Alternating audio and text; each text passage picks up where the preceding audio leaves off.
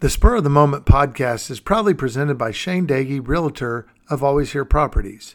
Selling your home, buying your home, first time buyers, investors, and seasoned home buyers. Call or text 512 540 1626, and I'll be glad to help with all of your real estate needs.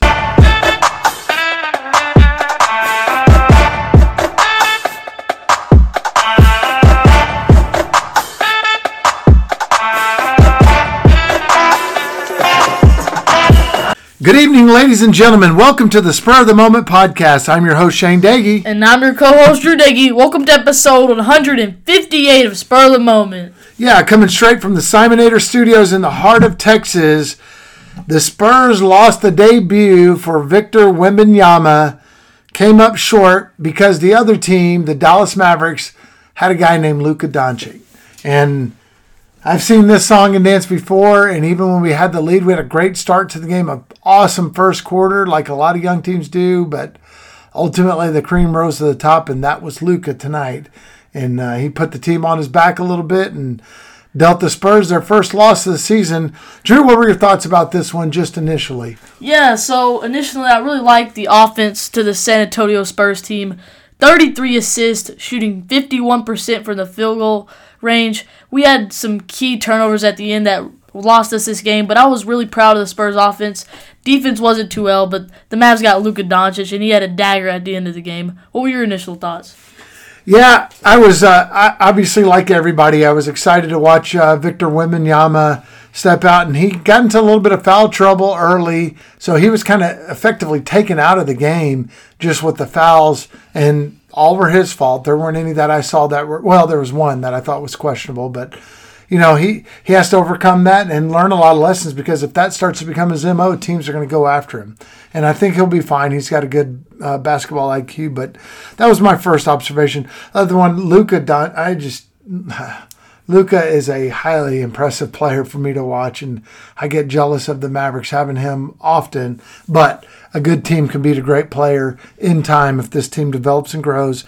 Um, a lot of good performances, though. I, I, really thought overall as a team, it was a really good ball game, especially for a season opener. I think the defense lacked a lot in the first half, but I think it really tightened up in the second half quite a bit. You could tell the intensity kicked up, a lot of bodies hitting the floor, a lot of guys just banging and battling.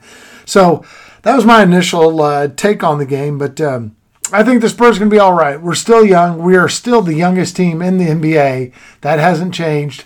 Uh, from last year to this year. So there's still going to be a lot of growing pains. And I think it was probably a good thing, honestly, for the Spurs to drop this one because I don't want expectations getting too high. We're still young. We still have a lot of growth. A lot of people expect it to happen automatically, and that's not the case. This is a different ball game than a 24-year-old David Robinson and a 21-year-old Tim Duncan and the pieces around those guys. This is an entirely young roster, with the exception of a couple bench guys. So, just kind of where we sit right now, and uh, we'll get into uh, our top two and the bottom two. Drew, who were your top two players from this one? Yeah, so there's a lot of options to go to as the whole starting five had double figures and two coming off the bench. But my number one on the top two is going to be Tre Jones. What a night from Tre Jones, who is trying to prove himself that he needs to be the starting point guard, and I think he should. What do you think about that, real quick? That's interesting. We're going to get that later in the episode because that kind of deals with our uh, question of the day. So I'm just going to lay off that one right now. Right. But I liked Tre's game quite a bit as well. All right, but Tre Jones finished the game with 16 points, six assists, five rebounds, knocking down two out of three threes, which is great to see him improve on that. And five of seven for the field in 25 minutes with only one turnover. Great night from Tre Jones. My second on the top two was Devin Vassell, who was the leading scorer in this game had himself 23 points, 5 rebounds, 3 dimes, shot 9 of 17 from the field, struggled from the 3 line, but his fadeaway was masterful in this game. In 35 minutes, he also had 2 steals. What was your top 2? Yeah, so I had uh, Keldon Johnson as my number one. I actually kind of expected Keldon to, to fade a little bit in this one with just the the presence of Victor and Sochan in the starting lineup, and of course Vassell improved and eager to show what he's got off the new contract.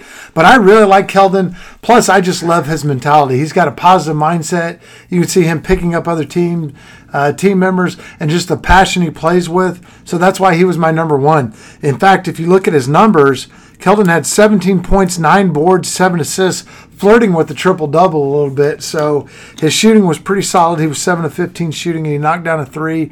I just really liked his game. He, he showed me a little bit more than what I was expecting in this one. Then my number two was kind of like Drew's. I had Tre Jones as my number two. Uh, what you're going to get from Tre Jones is a uh, just an all-around game. I mean, he, he ended up last year finishing with a couple triple doubles, but also a low turnover guy. So just a really nice night for Tre Jones. So Keldon and Tre were my top two. Who are your bottom two, Drew? Yeah, for my number one on this bottom two, I think it's pretty obvious here to go with Doug McDermott. As we can see, his role is going to go down a little bit. He's not going to play as many minutes with us getting Cedi Osman taking his spot a little bit. So Doug McDermott had he shot one three, missed it, 11 minutes. That's basically it on his stat line. My number two on the bottom two is going to be Malaki Branham. Wasn't the worst game. I just saw the O of three from the three point land. That got him on my bottom two. Who you got? All right, so my number one was Doug McDermott as well. Um, just a big goose egg on the board. I like Dougie McBuckets. Um, I don't know if he's going to be here when the season ends. I think he's a good leadership guy, and he'll probably coast as that leadership guy for the first half of the season. And I expect trade deadline he he may not be with us, but uh, I think maybe a contender. I like him a lot, but this just wasn't his night. And my number two, slightly controversial pick, but. Uh, I went with uh, Victor Wembanyama on my bottom two, and I think uh, Vic would actually appreciate this because he wants to be the best and he wants to be uh, critiqued like he's the best. And the five turnovers just didn't do it for me. Yeah. And especially there was one turnover where he threw it in the lane in traffic at the end of the game when the game was in balance. I think that was a bad pass. A lot of people like to overlook that just because of what his limitless potential is, but that to me stood out, and I'm going to grade him like I would anybody else. If Blake Wesley had done that, I would have ripped him to shreds. If if Malaki would have done that, if Keldon would have done that, so I, am going to treat Victor uh, no different. Also, the five fouls. It just it was hard for him to get into game flow because he just kept on getting into foul trouble. I think he's going to learn that he's going to get a lot of attention. Everybody's coming after him. We, we know that. That's what it's going to be. So that's why he was number two on my. Uh, bottom two.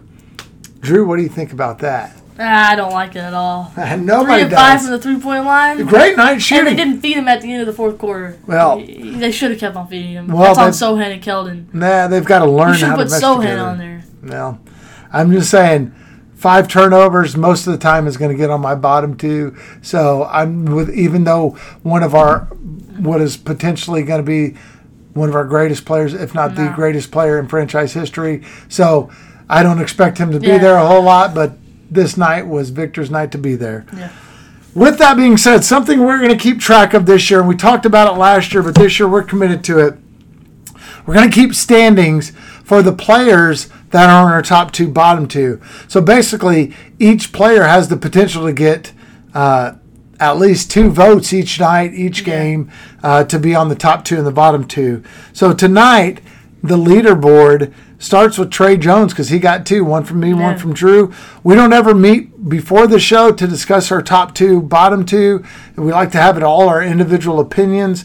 And so it's going to create a non biased list. So right now, the leaderboard is Tre Jones leading with the top two and Doug McDermott at the bottom of the bottom two. And of course, Devin and Keldon are going to be up there. But we're just going to follow that this season, kind of tell you how many votes they have, and uh, the leaderboard will stay with us throughout every episode. And I think it might be good taste. I'm not sure about this one. We'll talk about it. Maybe leave it up to you guys as the fans. But that might be our MVP award at the end of the year is the one that has the most, most top twos. Yeah. That would be the fair way to do it. So um, we'll see if that pans out and uh, where we go from that. All right. The next segment of our show, if you're new to the show as a listener, uh, our, our listeners from the past couple seasons know we like to do a question of the day. Remember, you can always text your questions to 512 540 1626. So tonight's question comes from Matthew in Austin, Texas. Matthew's question was I was really impressed with Tre Jones in this one. Do you think he eventually gets his starting role back? I'm going to turn that over to Drew and then I'll follow up after that. Yeah, I think he gets it back. I think he definitely gets it back. Um, I think Sochan gets out of the starting lineup and he's in, and it could be as soon as this week, but I'm not gonna say that yet. I think he'll be the starting point guard by the time the All Star break hits. What do you think about that? I disagree with that 100%. And I'll tell Why? you why. This is why.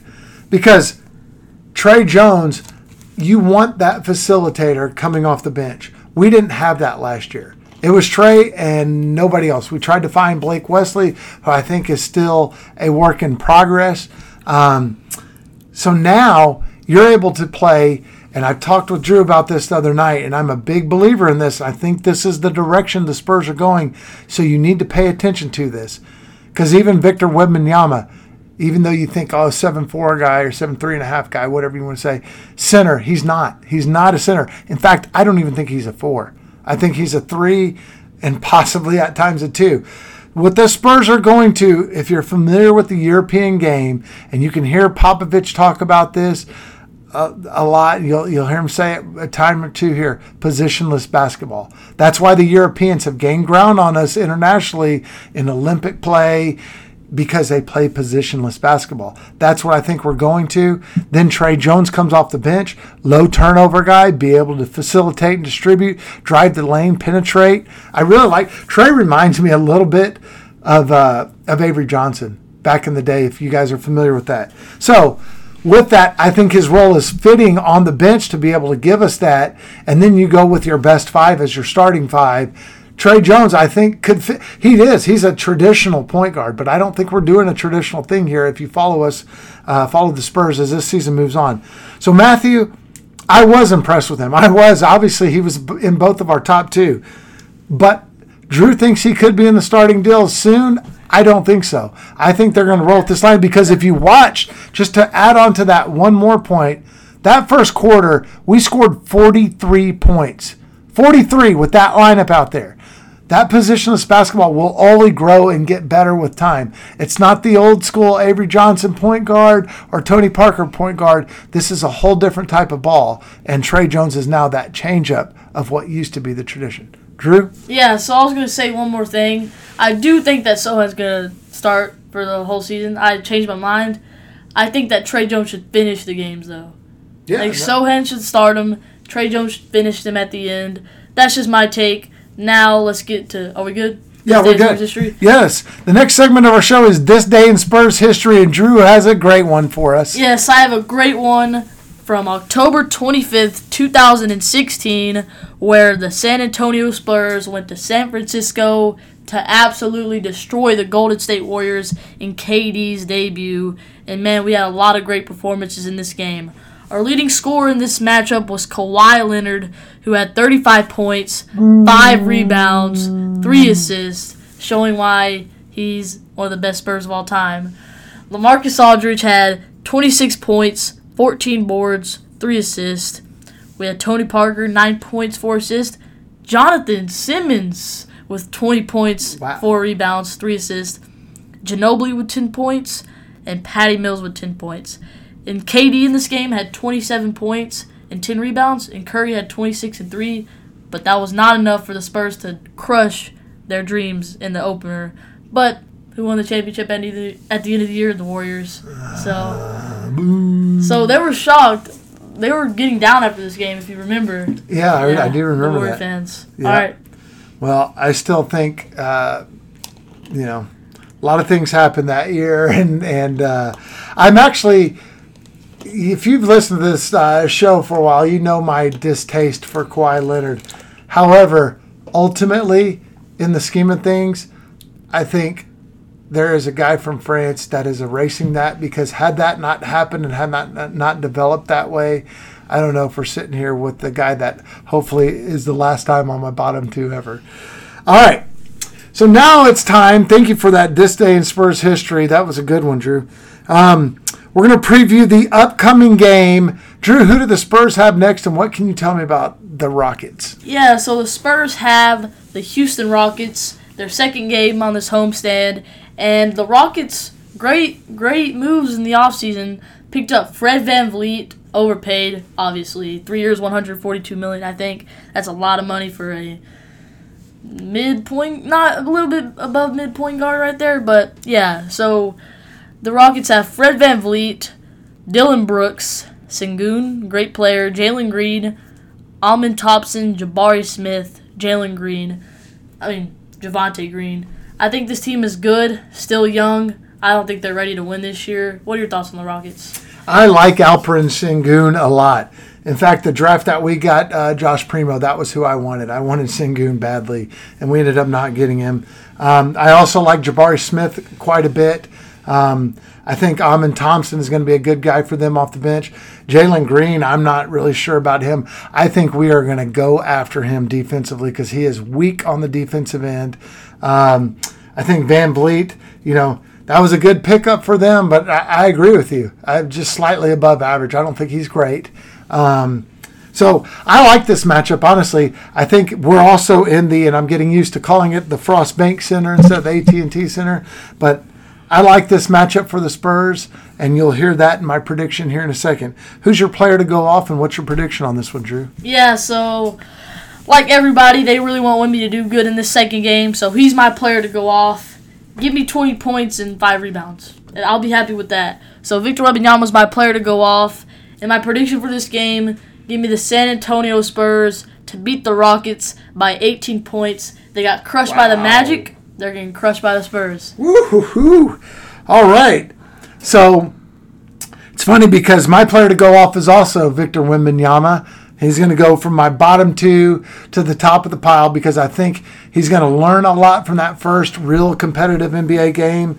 And I've got the Spurs winning by eight. I think it's going to be a close game, but I think they're going to learn a lesson from that Mavericks game and pull away at the end at the home stadium, the Frost Bank Center. So let's go Spurs by eight, and I hope they get the 18. I hope Drew's more right than I am on this one, but uh, we always try to give the the fair picks on this one. So that brings us to the end of this episode of the Spur of the Moment podcast. Ladies and gentlemen, thank you for joining us. We'll be back again after the Rockets uh, matchup to kind of go over that. I'm thinking that episode's going to come out on Sunday instead of Saturday. Uh, a lot of times we're going to make sure we get the episodes. Uh, after the game. Sometimes Drew's playing football right now, and he's got basketball schedule and baseball schedule. And uh, but we're going to make sure that we get you every episode for every game, all 82 episodes. You can count on us for that. That's going to be tried and true this entire season. So stick with us on the Spur of the Moment podcast. Drew, would you take us home, please? Yes, thank you everybody for listening, and as always, go Spurs, go!